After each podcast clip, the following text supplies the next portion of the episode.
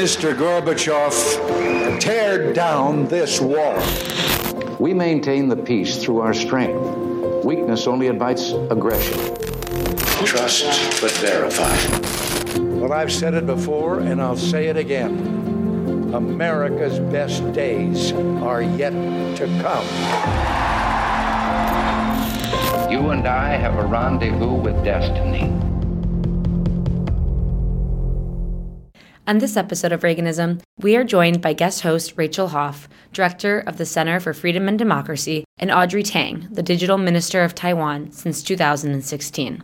Rachel and Audrey discussed how civically minded computer programmers in Taiwan, in partnership with the Taiwanese government, are working to strengthen their democracy and improve their governance using the internet and digital tools. They also discussed how Taiwanese social media fosters consensus rather than polarization and how Taiwan is fighting misinformation and election interference. If you enjoyed the conversation, remember to subscribe to Reaganism wherever you listen to podcasts and leave us a five star review. Thanks for listening. Minister Audrey Tang, welcome to Reaganism. I'm so excited to speak with you about uh, your role as Taiwan's digital minister um, which you've served in that role since 2016. Um, but first, I would love to uh, hear from you about kind of your your background. You are a former child prodigy. Um, you worked at companies here in the United States in Silicon Valley before returning to Taiwan to um, be involved in Taiwan's civic tech community, which we'll talk a little bit about as we go on. Um, but just to start, how did you get interested in computers and technology, and in particular, come to believe in the power of technology to solve problems? Certainly. Uh, I'm a middle school dropout. When I was 14 years old, I told my principal head of my school that during uh, my work in a science fair, uh, I learned that there's this new thing called the World Web, and people were publishing knowledge for free, uh, and our textbooks were at least 10 years out of date. So uh, I told the head of school that I want to do research uh, 16 hours a day, not just eight hours a day after school.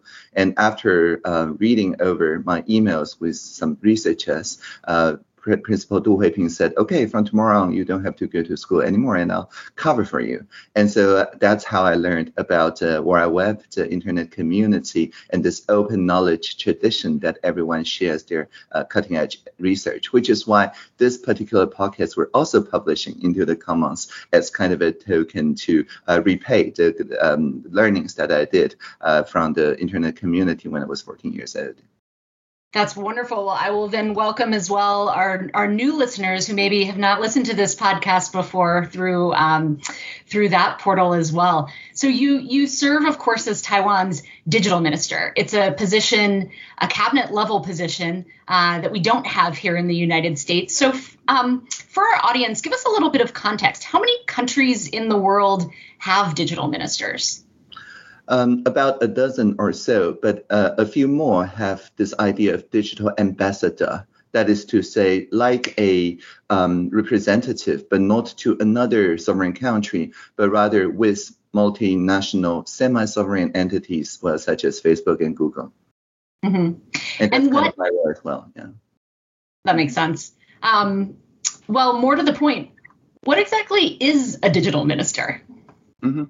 Yeah, um, people ask me that a lot when I first became Taiwan's first digital minister in 2016. Um, and I usually explain at the time in sustainable development goal terms, meaning that uh, I want to build effective partnership w- with reliable data, open innovation. And uh, they said, no, this is too abstract. Uh, our citizens do not memorize the global goals. So I have to speak in plain language, which is why I compose a poem, really a prayer, uh, as my job description. And it goes like this, it's really short. When we see the Internet of Things, let's make it an Internet of Beings. When we see virtual reality, let's make it a shared reality. When we see machine learning, let's make it collaborative learning. When we see user experience, let's make it about human experience. And whenever we hear that the singularity is near, let's always remember the plurality is here. So a digital minister's job is to ensure that technology work in the service of the society, not the other way around. That's powerful stuff, and it, it I think describes in a very um, intellectual on the one hand, but also kind of from the heart about about connecting people, the the foundational aspects of your job. Um, tell us what your role looks like day to day. I'm sure there's no typical day or week in the life of Taiwan's digital minister, um, but what are some examples of of the things that you engage on on a daily and weekly basis? Certainly. So um, at the moment, my focus is on helping the Central Epidemic Command Center to ensure that we continue to win against the pandemic with no lockdowns in the past almost two years now, and also the uh, associated infodemic, that's the disinformation crisis, like uh, spam spreading at a virus um, speed of scam, right? So scamming spam.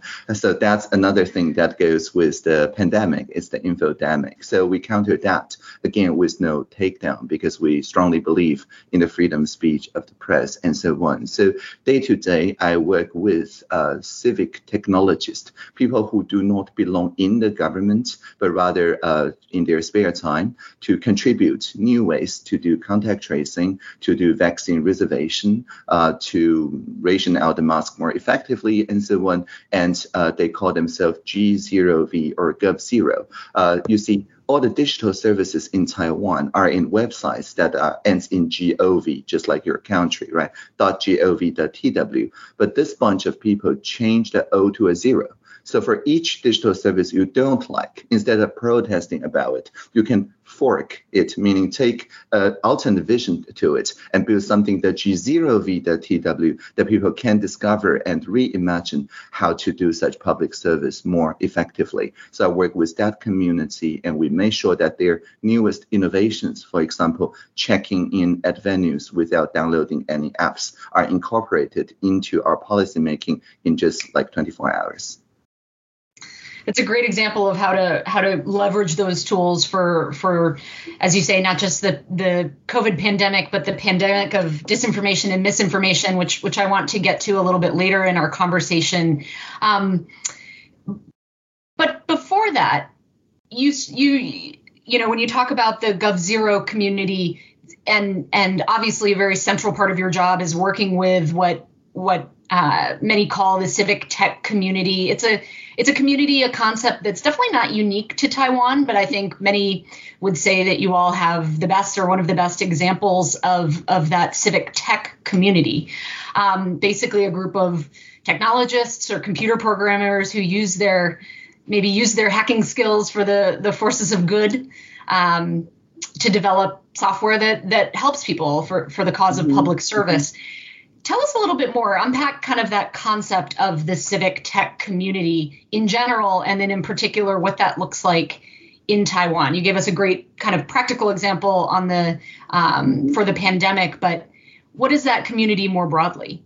Sure so GovZero, around 10,000 people uh, on online chat channels and organizing bi-monthly hackathons where people gather together, identify one or more of the pressing uh, social issues that needs tackling, and then just dedicate an entire weekend working on it. Um, has been going around since 2012, so it has a quite a tradition now.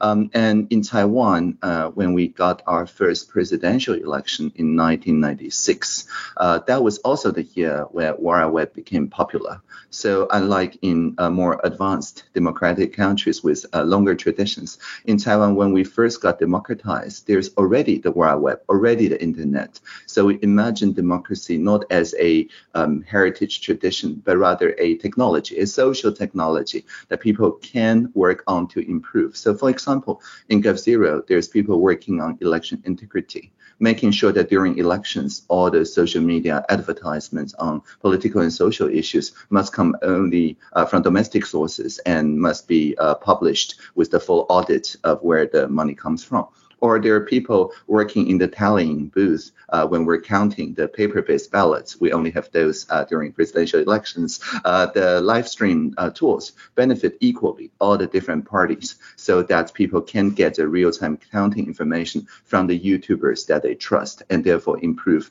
election integrity and so on. So that's also a great counter disinformation tool by making sure that the real facts spreads faster than misinformation think this community has has been so strong in Taiwan in particular. You know, it's it's got such a vibrant civic tech community. What is it about Taiwan that that you know it, it exists in other parts of the world, but it's really taken off there? Mm-hmm.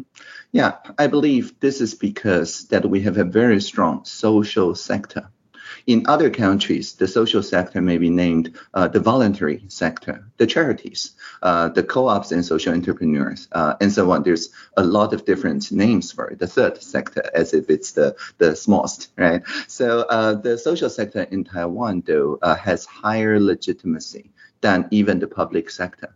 And this is because during the martial law days, even before democratization, there's already very strong charities and social entrepreneurs that works on disaster recovery, that works on human rights, that works on various issues that gained uh, popularity and support and respect uh, from people in the population, especially after the turn of century major earthquake. And so because of that, our public sector, the democratic elected uh, government policy actually has a kind of catch up to do because since the 70s or 80s, the social sector has already been winning public acclaim and legitimacy. Uh, but we only started winning that through the democratic elected presidents in 1996, which is already a decade or two after the social sector builds its popularity. So uh, people generally come, uh, for example, after a earthquake or typhoon, come to trust the numbers that stem from the social sector instead of the numbers published by the Statistics Bureau uh, in the national or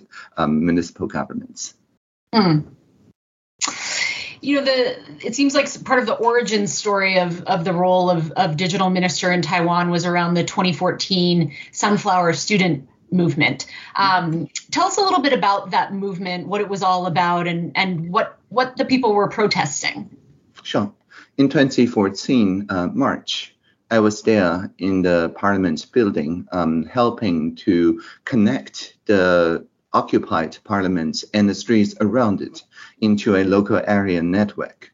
The point at the time was that people were against the sudden attempted ratification of a trade deal with Beijing. It's called the uh, Cross-Strait Service and Trade Act. Uh, and the CSSTA basically uh, would allow, for example, the PRC components in our then new 4G telecommunication infrastructure. Uh, and that conversation that we held in 2014 with half a million people on the street and many more online, of course, is going to be reverberated when 5G comes in other countries. Uh, but at the time, already people in Taiwan in the occupied parliament understood this is not just about demonstrating against something. This is also demonstration, a demo for something. And this is for good enough consensus facilitated by professional facilitators, helped by civic technologists, so those half a million people can come to agree, unlike many other Occupy movements that come to agree after three weeks of Occupy, a set of good enough consensus on not just the 4G issue, but all the trade issues. And we succeeded in delivering that consensus, and the head of parliament uh, basically ratified it. So it was a, a, successful Occupy. And the end of 2014, all the mayoral candidates that did not support this open government style policymaking, well, they didn't get elected. And that's why I was recruited as a reverse mentor, along with many in the GovZero community, to serve in the cabinet. And so I guess I just get promoted to full time after two years serving as intern. So that's the origin story. From intern to cabinet minister? Uh-huh, that's right, because I was a reverse mentor to a previous cabinet minister. Explain that concept of reverse mentor. Sure. Uh, so starting end of 2014 and um, in 2016, we promoted that to a full cabinet level. Uh, we work um, like biannually with around 35 uh, young people, uh, usually younger than 35, uh, and each ministry um, chooses one or two of these young people to work as reverse mentors. The idea is that those young people um, I'm no longer young. I'm 40 now. Used to be young. Uh, we uh, guided the cabinet ministers uh, to point to the directions uh, that may inform them to think out of the box in policy making. So we provided directions. But of course, it's still the cabinet minister providing the resources uh, to realize this. So my first project as a reverse mentor, for example, uh, is to work with the crowdfunding community to make the crowdfunding laws together, work with the teleworking community to uh, work the teleworking laws and regulations together, to work with the um, taxi community to regulate Uber, which we did quite successfully, and so on. And as you can see, none of these are traditionally a minister's topics because there were no associations or unions around such topics. So we have to engage the collective intelligence. So from from protester to uh, reverse mentor and intern to cabinet minister to you know mm-hmm. that transition into government, I'm sure um, I'm sure in many ways, like in on those on the issues that you were just outlining, uh, it was exciting to kind of have some role in in being on the public service side of things, um, which obviously you, you um, uh, must have really loved because you committed your your next the next step of your career to serve uh, as a cabinet minister. Mm-hmm. What were the frustrations of some of those the transition from protester from civic tech community on the outside into uh, being on the government side? Mm-hmm. Well, to me personally, there's really no frustrations because I'm not working um, for the government. I'm working with the government. So whatever frustrations that people have on the outside, for example, we run a e-petition website where 5,000 people signature can force a ministerial response. And if it's interagency, then we do collaboration meetings. We've done hundreds of this. Uh, and so all the frustration, for example, people are saying, oh, our tax filing system are explosively hostile that's a real petition, uh, then we invite people who complain about it to redesign the tax filing system together. Or there's people's frustration saying, uh, we get confused with the PRC all the time. Let's change the time zone to GMT plus nine, one hour into the future. And another 8,000 people said, no, let's remain in GMT plus eight. Um, and so we got those two groups of people talking to each other, calculating exactly how much it would cost to change the time zone. And then uh, all agreed to redirect that fund to make Taiwan seen as more unique by contributing to open government, uh, to, for example, um, the LGBTIQ um, issues and other international issues like climate action. When you talk about the the GovZero community and and the civic tech sector more broadly, um, it, you know, it seems like it's it's really just individuals, civic-minded individuals with with um, technological skills who who want to put those those skills to to the service of the people. Is there a role in that for the Taiwanese private sector, for corporations or companies as well, or is that kind of a different lane? Uh, definitely, I call it a people-public-private partnership. Mm. So the people uh, think of the norms, prototype the habits, the better habits. For example, checking a uh, interactive map before going to shop for medical mask. Uh, starting last February. So it's not a government project. Uh, literally, people from the GovZero community uh, built dozens, if not hundreds, of such prototypes to ensure that people get uh, masked as quickly as possible. And then we amplify those norms with public service announcements uh, with very cute dogs saying, uh, the masks are here to protect your own face against your own unwashed hands who could disagree with that, right? So uh, we amplify the norms that the civic tech people do, but it falls on the private sector, the pharmacies, the uh, convenience store chains, um, the manufacturer, of course, of those masks, to join the system prototype by the civic tech sector to ensure that we uh, started from, um, I guess, less than two masks on average per person per week and growing up very quickly so that we can uh, currently have, of course, unlimited masks, but at that time, uh, in just a couple months, uh, we um, iterated until that we can have, for example, nine medical grade masks per 14 days. Mm. I want to bridge the conversation now to talk about, you know, not just the GovZero platform and the tools that that have been developed, um, you know, to create more citizen responsive governance, um, but to talk about social media as well. So, of course, here here in the United States, uh, Facebook has been back in the headlines recently about modifying the algorithm to turn off safeguards against against disinformation and and um, you know, allowing kind of some of the increased engagement and presumably increased revenue on on Facebook as a result, but ultimately contributing to polarization. Um, and and uh, polarization and dissent rather than than you know kind of the integrative aspect of social media. Taiwan has a different approach of of kind of leveraging social media technologies uh, for the purpose of forging consensus among the population rather than creating polarization and division. Tell us a little bit about about how that happens. Certainly. So during the Sunflower Occupy, we discovered that as long as people have a more pro-social public square, so to speak, uh, to listen to one another at scale, then they will not take the, the outrage into a more um, like discrimination, vengefulness, uh, other hateful um, outlets of those emotions. So building the public squares are very important, just as uh, you would hold a town hall, well, in a town hall instead of a um, you know nightclub, right? Uh, with smoke-filled rooms, people have to shout to get heard, private bouncers, addictive drinks, uh, and, and I mean, with all due respect, the entertainment sector serves an important role in the society. It's just the role is not to hold town halls. So to try to deliberate uh, policy on Facebook would be akin to choosing a particular nightclub uh, branded uh, Facebook to hold our policy discussion. Of course, that wouldn't work.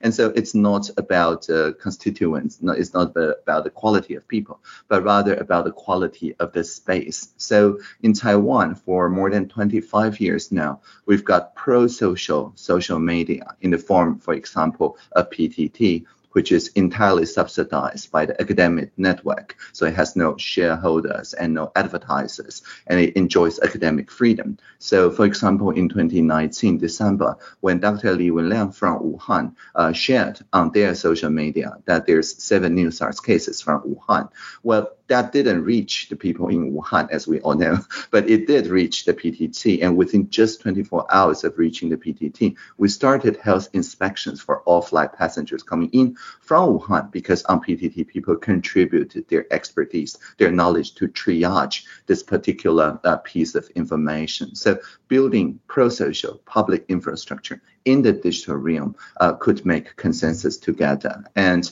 uh, when we make policy around, say, Uber, we also use AI, that's assistive intelligence, to ensure that people can see what other there's um, families and friends and so on. Maybe they didn't talk about Uber, but we can visualize their common feelings very quickly and easily, so people understand we actually have much more in common than we previously thought. So, are these platforms you know, if if you paint a picture for our audience of the average Taiwanese citizen, you know, they have do they have a Facebook account where they share mm-hmm, mm-hmm. pictures of their cat and their lunch and then also have mm-hmm. accounts on these other platforms where they're engaging in the pro social mm-hmm. um, conversation social media? Yes. So um, yeah, uh, I, I, guess we maybe have more face accounts than we have uh, in population.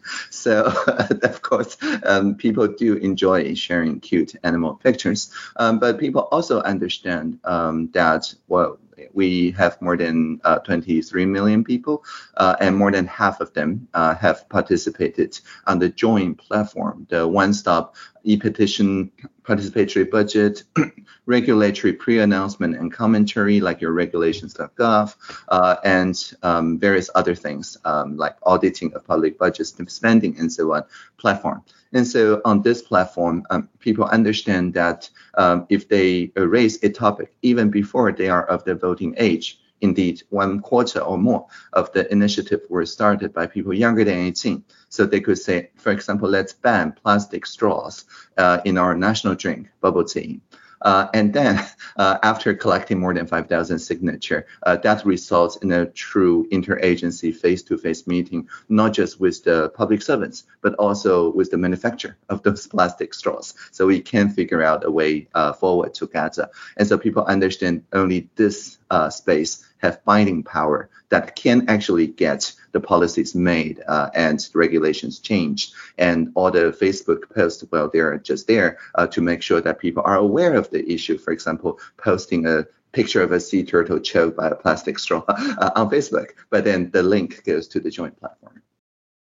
Yeah, and and the the um, join platform and the um, the petition uh, initiative is is such a fascinating one. We have change.org, of course, here in the U.S., but but with the join platform in Taiwan, if if it gets 5,000 signatures. Mm-hmm the government agency has to at least mm-hmm. consider it, right? They don't, mm-hmm. it, it doesn't create policy itself, but it mm-hmm. puts the government agency in the position where they have to either consider it or explain why they're rejecting it. Um, and it's not just the original petition, which is more like change.org, but uh, we learned uh, something from Iceland, from their platform called Better Reykjavik. Uh, and so after the petition is posted, there's two columns of conversations, one pro and one contra, and anyone joining the petition or not uh, can actually post their ideas to resonate against each other with upvotes and downvotes. Now, the uh, good uh, thing of this design is that whereas the upvotes and downvotes provide useful signals, we do not have a reply button.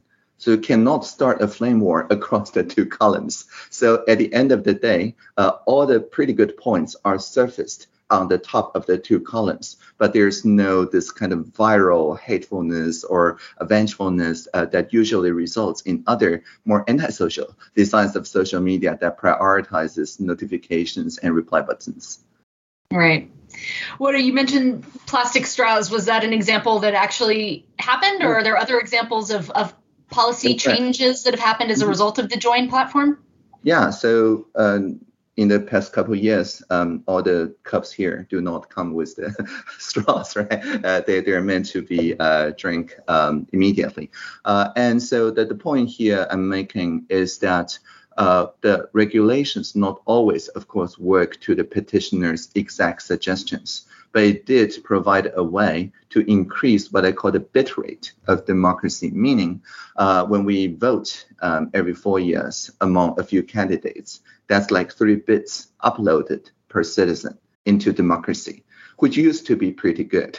But nowadays, people, of course, um, learned that actually we can live stream all the time. Broadband is a human right in Taiwan. So we need to increase the bitrate of democracy by making sure that people can participate on a day to day basis. So in addition, of course, to the plastic straw or the redesigning of the tax uh, filing service and so on, we also work on more serious uh, matters. Uh, for example, how to adjust our uh, referendum act, how to work with um, the constitutional rulings of marriage equality without offending the more traditional family to family kind of relationship, which is why we legalize the bylaws of the individuals, but not the in laws. So when two um, like uh, same sex people wed, uh, their families don't. And they don't form a kinship relation. And that's a social innovation. That's a direct result of the civic participation.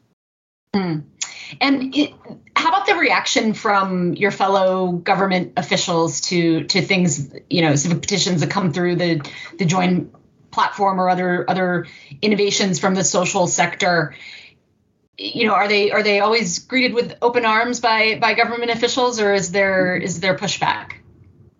Well, to them, um, I work in a purely voluntary association basis, meaning they can send people to my office as secondments one at a time. And Taiwan has 32 uh, ministries, and my office is about 20 people. So that means at least some ministries uh, didn't send anyone uh, to my office. So my office has secondments uh, from the people-facing ones, such as ministries of education, culture, interior, communication, you name it. Uh, but for example, the Ministry of Defense never sent anyone uh, to my office. Uh, and so not all ministries are on board, of course, and certainly not uh, going to tell the Ministry of Defense from tomorrow on, let's just crowdsource our entire national defense strategy. That probably doesn't work. Uh, but the Foreign Service did join uh, one year or two after I become digital minister because they discovered Twitter uh, with very good international examples of state um, leaders using Twitter very effectively. Uh, so they also want to learn from the public diplomacy, which is one part of the social sector. So I guess they're uh, gradually embracing these ideas. The closer to the domestic, to the citizens um, ideas there is, the ministries um, are embracing it more quickly, and the more that is more about more traditional like defense issues, then we're not forcing them to adopt this technique. Right. Certain certain aspects of government work and ministries and agencies lend themselves more to to crowdsourcing sourcing and disruptive technology than others, mm-hmm. I'm sure. Um, I want to shift the conversation now to something that uh, you mentioned earlier, uh, which is misinformation and disinformation. Mm-hmm. Um, several years ago, uh, President Tsai declared a war on fake news mm-hmm. um, and, and tasked you with leading the, the media literacy programs for Taiwan. Mm-hmm. So many democracies around the world are facing uh, just this this intensive effort around disinformation, and Taiwan is certainly no exception, and and and perhaps even one that um, that faces it more than than others around the world. Um, you know, false messages about COVID nineteen and and um, the government's response in Taiwan, even even f- false narratives around the mm-hmm. president and her educational credentials um, in the presidential election. Taiwan's been tackling misinformation and disinformation specifically in some some interesting and innovative ways as well. Can you tell us a little bit about those efforts and how you've you've been involved? Sure. Um, so just a clarification. Um, in, in Taiwan, we don't just say media literacy. Uh, we say media competence, and this is very different. Literacy is when you're a consumer of information. And competence is when you're recording a podcast, like making uh, narratives and making media, right? So uh, in our basic education curriculum, which I helped to, to chart before joining the cabinet, we emphasize the idea of the students themselves participating in making news. So, for example, during our three presidential uh, candidate uh, debates and forum, um, the middle schoolers will fact check them uh, in real time and working with the public TV and other uh, middle schoolers. Middle schoolers, uh, and so uh, it's not just an exercise. Actually, their output is seen directly by the people watching the, the debate live. Well, not just middle schooler, everyone in the society, but middle schoolers see it as a civics class assignment, uh, just as the straw. Um, like banning the plastic straw petition was a civics class assignment from senior high. So anyway, so the, the point I'm making is that when people participate in making the news and learning about the importance of rigor in journalism, then they kind of have a vaccine of the mind against the more um, outrageous um, media messages that spread by the more antisocial corner of the social media. But if they can only receive, consume information, sometimes it's very difficult to tell one source of information against the other without learning the fact checking skills oneself. Also, we help um, to communicate, um, to dispel the trending rumors by uh, what we call humor over rumor. So basically, uh, we identify by people flagging uh, voluntarily spam in their communication media. Like if you receive an email, it doesn't go to your junk mail folder, but you think it should, then you can flag it as junk mail. And that signal gets reported to Spamhaus, a international network. So the next time this spammer try to send to somebody else, it lands in their junk mailbox, not their inbox. Uh, we've been working on uh, the counter spam strategy for decades now. So we apply the same strategy. If you're a Taiwanese citizen in your end-to-end encrypted chat group, usually on the Line platform, and you see a viral um, scamming spam that's disinformation, you can long press it and then report it to one of the partners in international fact-checking network. And so we have a real-time picture on what kind of disinformation are viral at any given moment. There's maybe just two or three every day. And then the participation officers, the folks who are themselves comedians or work closely with comedians in each ministry, then dispel those rumors by making self-deprecating humor, uh, and so and also cute dog pictures and so on. And people who laughed about those memes, well, they don't get um, that much outrage anymore to share the original disinformation and are more in the mood to fact check. Yeah, it seems like the the challenge with fact checking is uh, building and ensuring public trust in the fact checkers. And so, mm-hmm. you think that building kind of humor in as a as a means of engagement for the citizens has mm-hmm. has proved successful for Taiwan? Because uh, we need to democratize fact checking. And democratize doesn't mean uh, just to make it inexpensive and accessible, which is kind of this century's use of the term, uh, but the last century's use of the term when Taiwan was democratized, meaning everybody has a say in it. So uh, by crowdsourcing also the fact checking and offering like Wikipedia, uh, there's a GovZero project called Co-Facts uh, for collaborative facts. Anyone from any position can join this collaborative fact checking, and that by and large uh, made people feel better because if they think that professional fact checkers are wrong, well, they have an equal voice, just like Wikipedia versus um, the Britannica, right? We've talked about so many uh, technological tools and platforms that, that you and the government and the social sector are using. Um, often we think of technology as kind of a young person's game. Mm-hmm. Um, when you think about these tools and platforms in the Taiwanese context, what would you say about the adoption of the older of these tools and, and uh, technologies by the older generation of Taiwanese citizens? Mm-hmm. Yeah, I talk about how 16 and 17 years olds um, kind of uh, contributed more than a quarter of citizen initiatives. Uh, but the second most active group are actually the 60 and 70 years old, that is to say, the retired population, because maybe they have more time on their hands. Uh, and because of this, they form natural allies. The younger people, the grandchildren, for example, uh, help their grandparents to um, initiate citizens petitions. Uh, and the wisdom of the elderly translates that uh, call to purpose uh, into something that resonates best uh, with their neighbors. And so this is based on the um, broadband as a human right. So the senior people who are uh, more comfortable with video conferencing as we're having now, instead of just you know writing some petition text, right, using keyboards, uh, they can still fully participate using live streaming and other assistive technologies even even those that didn't grow up as digital natives with with you know access to computer and and mm-hmm. uh, internet at their fingertips are able to bring to the table what they do have, which is, as you say, the wisdom of age and sort of bridge bridge the generation gap in the with the best of of both worlds.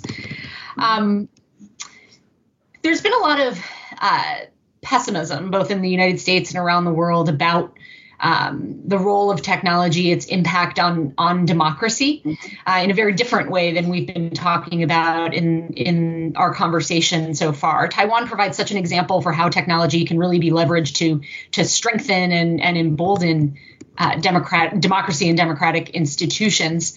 Um, the power of social media to forge consensus using these um, you know the the um, uh, misinformation and disinformation uh, media competency tools that, that you described. Um, do you think Taiwan just has the right confluence of factors from, you know, a, a civic-minded society, an educated popul- highly educated population, um, maybe you know a, a tradition of civic trust to make that work? Or is that something that other democracies can can learn lessons from and and adapt to their own societies, even if they're very different countries than than Taiwan? For example, the collaborative fact checking has spread to a lot of different jurisdictions in Indo Pacific, uh, some of them less democratically advanced than Taiwan. Uh, but then people, the social sector there, just as Taiwan's martial law days, focus on the non political fact checking issues for example, around the environment, around putting this food and that drug together causes um, cancer or something, right? That's also a, a kind of very popular misinformation uh, and so on. And so by focusing on the food and drug and environment and things like that, they do not directly uh, threaten uh, the more authoritarian government, but still they amass the legitimacy that I hope will one day surpass that of the authoritarian government as what happened in Taiwan during the 80s. Um, and so I would say any place where there is a social sector, any place where people contribute to issues that affects everyone, everyone's business with everyone's help, then there is a room for uh, the Taiwan model to work as kind of tools in a large toolkit, not as an entire transplanted model. Does that mean any democracy, essentially? yeah, any democracy or really any place that still have some semblance of freedom of speech, which is the majority of uh, world's population. Yeah. Um, when you tell us about kind of your interactions with with your your counterparts or maybe would be counterparts around the world from other countries who are either doing digital work as a digital minister or digital ambassador um, or maybe in countries that don't have um, such a, a vibrant um, social sector or civic tech community um, are do folks uh, from around the world reach out to you for to to adapt those lessons that you were just talking about to to their own uh, to their own host to their own nations? Yeah, definitely. Um, I nowadays often wake up before seven, uh, like today, right? uh, because of time zone, uh, we're all time traveler, time zone travelers now. Uh, because of time zone issues, so I wake up to talk to North and South America friends, and during the daytime, slowly moving to Indo-Pacific, and in the evenings with the African and European uh, counterparts. Uh, so, in a sense, we are seeing that the counter-pandemic and counter-infodemic are global urgencies. And because there are global urgencies, even in jurisdictions that previously did not have a digital minister, they have to find someone, some way to counter that. Sometimes it is leading um, like internet companies or antivirus companies in their uh, nation. So not necessarily government officials. It could also be CEOs and CTOs of the counter spam initiatives there, or it could be one of the largest um, consumer protection organizations uh, as a charity and so on. But one way or another is always to build cross-sectoral partnerships to make sure that no single actor can dominate the conversation. And that's, after all, what a democracy is based on. Mm-hmm. Well, let me close uh, selfishly, if I may, with a question okay. about about the United States, about the role mm-hmm. of the United States, whether it's the U.S. government, our own technology community, or or um, American companies, our NGO and nonprofit sector. Um, what can what can and should we be doing to support uh, Taiwan's digital innovation on the one hand, and also to kind of bring some of the lessons um, that you've shared with us today uh, to help our own uh, democracy and democratic institutions here in the U.S. Mm-hmm. Well, the thing is that the technologies we use, indeed the internet, appear in the United States, but the consensus making pro social media AI assisted conversation like Polis uh, came from Seattle. So basically, uh, we're using the open source, the free culture movements originating from the US and making sure that we apply it not just for the governance of the internet, but also governance of plastic straws and tax filing, right?